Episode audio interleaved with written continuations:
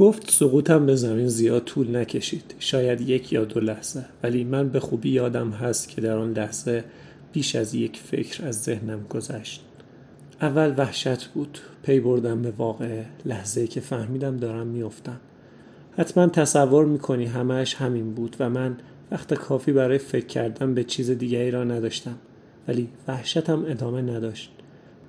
نه، اینطور نبود. همانطور وحشت زده بودم، ولی فکر دیگری درون وحشتم شکل گرفت، چیزی نیرومندتر از وحشت محض. اسم گذاشتن روی آن کار ساده‌ای نیست، شاید بشود گفت احساس یقین مطلق، هجوم یقین عظیم و راسخ، مزه حقیقت نهایی. هرگز در زندگیم اینقدر از چیزی مطمئن نبودم. ابتدا فهمیدم دارم میافتم و بعد پی بردم که مردم. منظورم این نیست که احساس کردم به زودی میمیرم. نه، مرده بودم. مرده‌ای که در فضا سقوط میکند و با اینکه جسمم هنوز زنده بود، مثل مردی در گور مرگ را تجربه میکردم. جور دیگری نمیتوانم آن را بیان کنم. در حال افتادن لحظه سقوط را پشت سر گذاشته بودم، لحظه برخورد را، لحظه خرد شدن استخوانهایم را. من فقط 1 جسد بودم و لحظه‌ای که با بند لباس‌ها برخورد کردم و در میان حوله‌ها و ملحف‌ها فرو رفتم، دیگر آنجا نبودم. از بدنم جدا شده بودم و در 1 آن خودم را دیدم که محو می‌شدم. هنگام تعریف ماجرا سوالاتی به ذهنم رسید، اما نمی‌خواستم حرفش را قطع کنم. شرح ماجرا برای ساچس مشکل بود و از عمق مکس‌ها و سکوت‌های آزارنده سخن می‌گفت. از این می‌ترسیدم که با ادای کلمه او را از مسیرش منحرف کنم. راستش را بخواهید درست نمی‌فهمیدم چه می‌خواهد بگوید. در اینکه سقوط تجربه هولناک بود تردیدی نبود، اما تلاش ساچز برای شرح رویدادهای کوچک پیش از آن مرا گیج کرده بود. از دیدگاه من ماجرای ماریا اهمیت چندانی نداشت و چیزی جز کمدی پیش پا افتاده‌ای نبود که ارزش بازگویی هم نداشت. اما در ذهن ساچز رابطه‌ای مستقیم میان این ماجرا و سقوط شکل گرفته بود، یکی موجب دیگری شده بود و مفهومش این بود که به نظر او سقوطش ناشی از تصادف یا بدشانسی نبود، بلکه تنبیهی بود باور نکردنی. میخواستم بگویم که اشتباه میکند و بیش از حد به خودش سخت میگیرد، اما سکوت کردم. همانجا نشستم و به تجزیه و تحلیل رفتارهای او گوش دادم. میخواست کاملا دقیق باشد و با صبر و حوصله علمای قرون وسطی ماجرای لاسیدن خود را با ماریا در راه پله خروج اضطراری مو به مو شرح دهد. ماجرا بسیار ظریف و پیچیده بود و پس از مدتی متوجه شدم که این درام کوچک برای او به اندازه سقوطش اهمیت پیدا کرده. دیگر میان این دو تفاوتی نبود. یک بغل کردن کوتاه و مسخره از نظر اخلاقی با مرگ مترادف شده بود. اگر ساچز آنطور صادقانه حرف نمیزد، ماجرا برایم خنده آور میشد. بدبختانه به فکرم نرسید که بخندم. سعی داشتم مهربان باشم، حرفایش را بشنوم و آنچه را که میگفت از همان منظر خودش بپذیرم. حالا که فکر میکنم میبینم اگر همین را به ساچز گفته بودم برایش بهتر بود. باید میزدم زیر خنده، باید به اون میگفتم دیوانه شده و بهتر از ساکت شود. تنها لحظه‌ای که شرط دوستی را به جا نیاوردم همان بعد از ظهر 4 سال پیش بود. فرصت کمک به او را داشتم، ولی آن را از دست دادم. گفت سکوتش آگاهانه و عمدی نبوده و هنگامی که سکوتش ادامه یافته شرمسار شده از اینکه موجب نگرانی نزدیکانش شده بود. مسئله آسیب مغزی یا شوک هرگز مطرح نبود. از نظر بدنی صدمه ندیده بود. هرچه را میگفتند میفهمید و پیش خودش میدانست که نیروی بیان هر موضوعی را دارد. اساس و آغاز ماجرا وقتی بود که چشم‌ها را باز کرد و زنی ناشناس را دید که با نگاهی خیره صورتش را برانداز می‌کرد. بعداً فهمید که او پرستار بوده. صدای زن را شنید که به کسی میگفت بالاخره ریک ون وینکل بیدار شده، یا شاید به خود او گفته بود. میخواست به پرستار پاسخی بدهد، اما در ذهنش طوفانی برپا شد. فکرش در عین حال به 100 جا میرفت و ناگهان درد استخوان‌هایش را احساس کرد و پی برد که هنوز بیش از آن ضعیف است که واکنش نشان دهد. بنابراین چیزی نگفت. ساچز هیچ وقت چنین کاری نکرده بود. در حالی که پرستار به گپ زدن با او ادامه میداد، کمی بعد دکتر و پرستار دیگری هم به او پیوستند. همگی دور تخت خوابش ایستادند و او را تشویق کردند که بگوید حالش چطور است، ولی ساچز خودش را از فشار پاسخ دادن به آنها رهانیده بود و چنان به افکار خود ادامه میداد که انگار هیچ کس آنجا نبود. ولی دفعه بعد هم همانطور بود و دفعات بعدی هم. هر بار کسی با او حرف میزد، نیروی عجیبی او را وادار به سکوت میکرد. هرچه روزها بیشتر میگذشت، بیشتر در سکوت پافشاری میکرد. گویی به شرافتش بستگی داشت و چالشی مخفیانه بود تا اعتماد به نفسش را حفظ کند. به کلماتی که به او گفته میشد گوش میداد و با دقت تمام آنها را سبک و سنگین میکرد، اما به جای واکنش نشان دادن چهرهش را برمیگرداند. هر بار کسی با او حرف میزد، نیروی عجیبی او را وادار به سکوت میکرد. هرچه روزها بیشتر میگذشت، بیشتر در سکوت پافشاری میکرد. گویی به شرافتش بستگی داشت و چالشی مخفیانه بود تا اعتماد به نفسش را حفظ کند. به کلماتی که به او گفته میشد گوش میداد و با دقت تمام آنها را سبک سنگین میکرد، اما به جای واکنش نشان دادن چهرهش را برمیگرداند یا چشمهایش را میبست و یا طوری به گوینده ظلم میزد که انگار همه افکارش را میخواند. ساچز میدانست که رفتارش بسیار بچگانه است، اما قادر نبود از این کار دست بردارد. دکترها و پرستارها برایش اهمیتی نداشتند و نسبت به ماریا یا من یا سایر دوستانش احساس مسئولیت نمیکرد. با این حال فنی برایش چیز دیگری بود و چند بار نزدیک بود به خاطر او کوتاه بیاید. دست کم هر بار او به دیدنش می آمد کمی احساس پشیمانی می کرد. می دانست که نسبت به فنی بسیار ظالمانه رفتار می کند و همین او را از احساس بی ارزش بودن و مزه گناه پر می کرد. گاهی همانطور که در رخت خواب دراز کشیده بود و با وجدانش درگیر بود، با کوششی ضعیف می خواست به او لبخند بزند و یکی دو بار هم موفق شد لبهایش را بجنباند و از ته گلویش صدای قرقره کردن خفیفی درآورد تا به او بفهماند که دارد بیشترین سعیش را می کند و دیر یا زود کلمات واقعی از دهانش بیرون می آید. برای آن اداها از خودش بدش می آمد، ولی حالا چیزهای زیادی از درونش می گذشتند که توانایی بریدن از آنها را نداشت.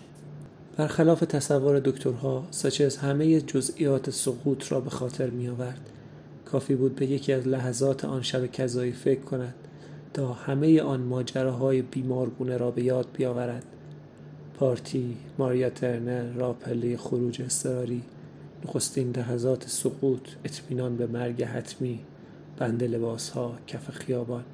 هیچ یک از خاطرها مبهم و هیچ بخشی از بخش دیگر کمتر زنده نبود. کل ماجرا در وضوح کامل و مثل سیلی از صحنه‌های مبهوت کننده هجوم می‌آورد. اتفاق خارق‌العاده‌ای افتاده بود و پیش از تحلیل رفتن نیرویش می‌بایست آن را هضم می‌کرد. به این خاطر ساکت بود. سکوتش ناشی از فکر کردن نبود، بلکه شیوه‌ای بود تا وحشت آن شب را آنقدر زنده نگه دارد تا برایش مفهومی بیابد.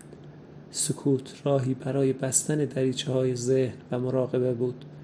بارها زندگی دوباره در لحظه‌های سقوط، چنان که گویی می‌توانست تا ابد در حالت تعلیق باقی بماند، برای همیشه فقط 10 سانتیمتر بالاتر از زمین، برای همیشه در انتظار پایان زمان در لحظه نهایی. ساچز گفت که قصد بخشیدن خود را نداشته.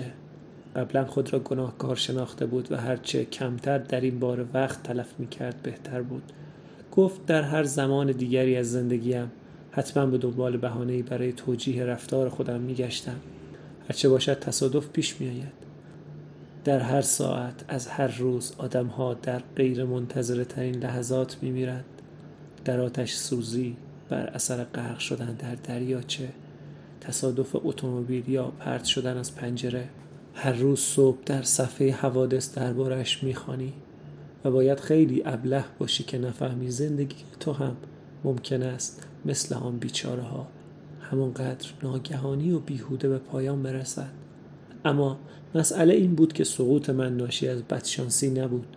من فقط قربانی حوادث نبودم، بلکه در هر چه به سرم می آمد شریک و سهیم بودم و نمی توانم این را نادیده بگیرم. باید مسئولیت نقشی را که بر عهده داشتم بپذیرم.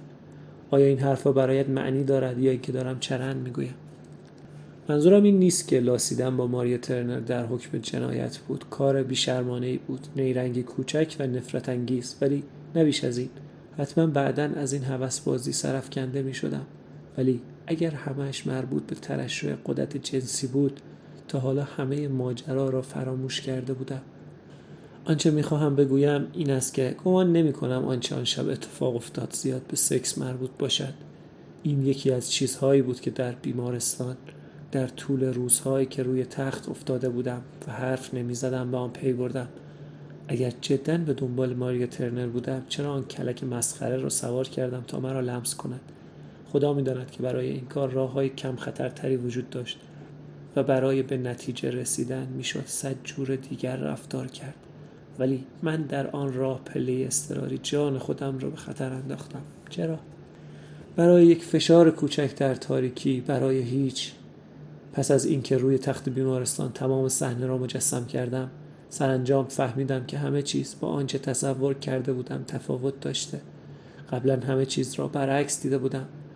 هدف رفتار دیوانه‌وارم این نبود که ماریا ترنر را وادار کنم بازوهایش را دور من حلقه کند، بلکه میخواستم زندگیم را به خطر بیاندازم.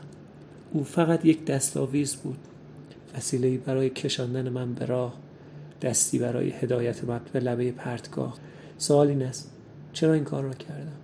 چرا انقدر مشتاق خطر بودم؟ گمان میکنم روزی 600 بار این سوال را از خودم پرسیده باشم و هر بار میپرسیدم شکافی عظیم در درونم دهان باز میکرد و بعد بار دیگر پرتاب میشدم و با سر در دل تاریکی سقوط می‌کردم. نمی‌خواهم آن را بیش از حد سوزناک جلوه دهم، اما آن روزهای بیمارستان بدترین روزهای زندگیم بودند. پی بردم که خودم را در معرض سقوط قرار داده بودم و کارم آمدانه بود. کشف من این بود، نتیجه گیری بیچون و چرایی که از دل سکوتم سر برآورد. فهمیدم که مایل نبودم به زندگی ادامه دهم، به دلایلی که هنوز برایم روشن نیست. آن شب روی نرده پله اضطراری نشسته بودم تا خودکشی کنم. گفتم تو مست بودی و نمیدانستی چه میکنی. بله مست بودم، ولی خوب میدانستم چه میکنم. مسئله این نبود که از دانستن خودم آگاه نبودم. این حرفا زد و نقیض است، فقط سفسطه است. از دانستن خودم آگاه نبودم و مشروب به من جرأت داد، به من کمک کرد کاری را بکنم که نمیدانستم خودم آن را میخواهم. قبلا گفتی به این خاطر سقوط کردی که نمیخواستی پای ماریا را نوازش کنی. حالا داستانت را عوض کرده ای و میگویی خودت را پرت کردی. این که نمیشود. باید یکی از اینها را انتخاب کنی. نه، هر دو درست است. یکی به دیگری منتهی میشود و نمیتوان آنها را از هم جدا کرد. نمیگویم که آن را درک میکنم، فقط برایت شرح میدم که چگونه بود و در حقیقت چه گذشت. آن شب آماده بودم کلک خودم را بکنم. هنوز آن را در درونم احساس میکنم و تداوم این احساس مرا خیلی میترساند. گفتم هر کس در جزئی از وجود خود میخواهد بمیرد. همیشه شعله های پنهان و کوچکی از میل به نابودی در ما شعله ور است. به دلایلی آن شب این شعله در تو بی اندازه فروزان بود و ماجرای دیوانوار رخ داد، اما فقط به این خاطر که یک بار اتفاق افتاده نمیتوان گفت بار دیگر هم همانطور میشود. شاید، ولی این اصل ماجرا را از بین نمیبرد. حتما علتی داشته و غیر منتظره بودنش به این خاطر است که چیزی از اساس در وجود من دچار مشکل است. حتما دیگر زندگیم را قبول نداشتم. اگر زندگیت را قبول نداشتی، بار دیگر شروع به حرف زدن نمی کردی. حتما به تصمیمی رسیده بودی و مسائل را برای خودت حل کرده بودی. نه، اینطور نیست. تو با دیوید به دیدنم آمدی و او به تخت من نزدیک شد و به من لبخند زد. ناگهان دیدم دارم به او سلام میکنم. به همین سادگی. خیلی زیبا بود. در اردوگاه آفتاب سوخته شده بود و سرحال به نظر میرسید. یک پسر 9 ساله کامل. وقتی به طرف تختم آمد و به من لبخند زد، به نظرم نیامد که نباید به او صحبت کنم. چشمهایت پر از اشک بودند. گمان کردم مفهومش این است که مسئله را برای خودت حل کردی و داری خوب میشوی. معنیش این بود که فهمیده بودم به آخر خط رسیدم می‌دانستم که باید زندگیم را تغییر دهم. تغییر زندگی با خودکشی یکی نیست. می‌خواهم به زندگی که تا حالا داشتم خاتمه دهم. می‌خواهم همه چیز را تغییر دهم. اگر نتوانم به این برسم، وضعم فخیم می‌شود. من زندگیم را هدر دادم. همه چیز مثل یک شوخی ابلهانه یا رشته غم‌انگیزی از شکست‌های کوچک بوده. هفته آینده 41 ساله می‌شوم و اگر حالا مهار زندگیم را در دست نگیرم، غرق می‌شوم و مثل یک سنگ به قعر جهان سقوط می‌کنم. تو باید دوباره شروع به کار کنی. به محض اینکه شروع به نوشتن کنی، یادت می‌آید که کی هستی. فکر نوشتن برایم نفرت انگیز است. دیگر هیچ مفهومی برایم ندارد. اولین بار نیست که این را میگویی. شاید اینطور باشد، ولی این دفعه حقیقت را میگویم. نمیخواهم بقیه زندگیم را با گذاشتن کاغذ سفید در ماشین تحریر تلف کنم. میخواهم از پشت میز بلند شوم و کاری انجام دهم. روزهایی که یک سایه بودم به سر رسید. حالا باید پایم را در دنیای واقعی بگذارم و کاری بکنم. مثلا چه کار؟ ساچز گفت کسی چه میداند؟ جمله‌اش چند لحظه در هوا معلق ماند و بعد ناگهان لبخندی چهرهش را روشن کرد. در آن چند هفته نخستین بار بود که او را خندان می‌دیدم. برای یک لحظه فرار دوباره به خود پیشینش تبدیل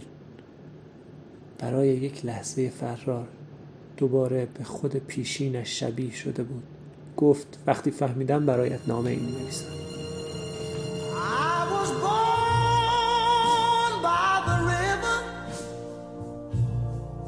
In a little tent, oh, and just like the river I've been running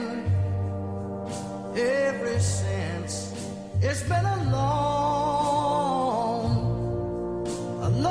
time coming, but I know a change gonna come. Oh, yes, it will. It's been too but I'm afraid to die, 'cause I don't know what's up there beyond the sky. It's been a long time coming, but I know a change gonna come.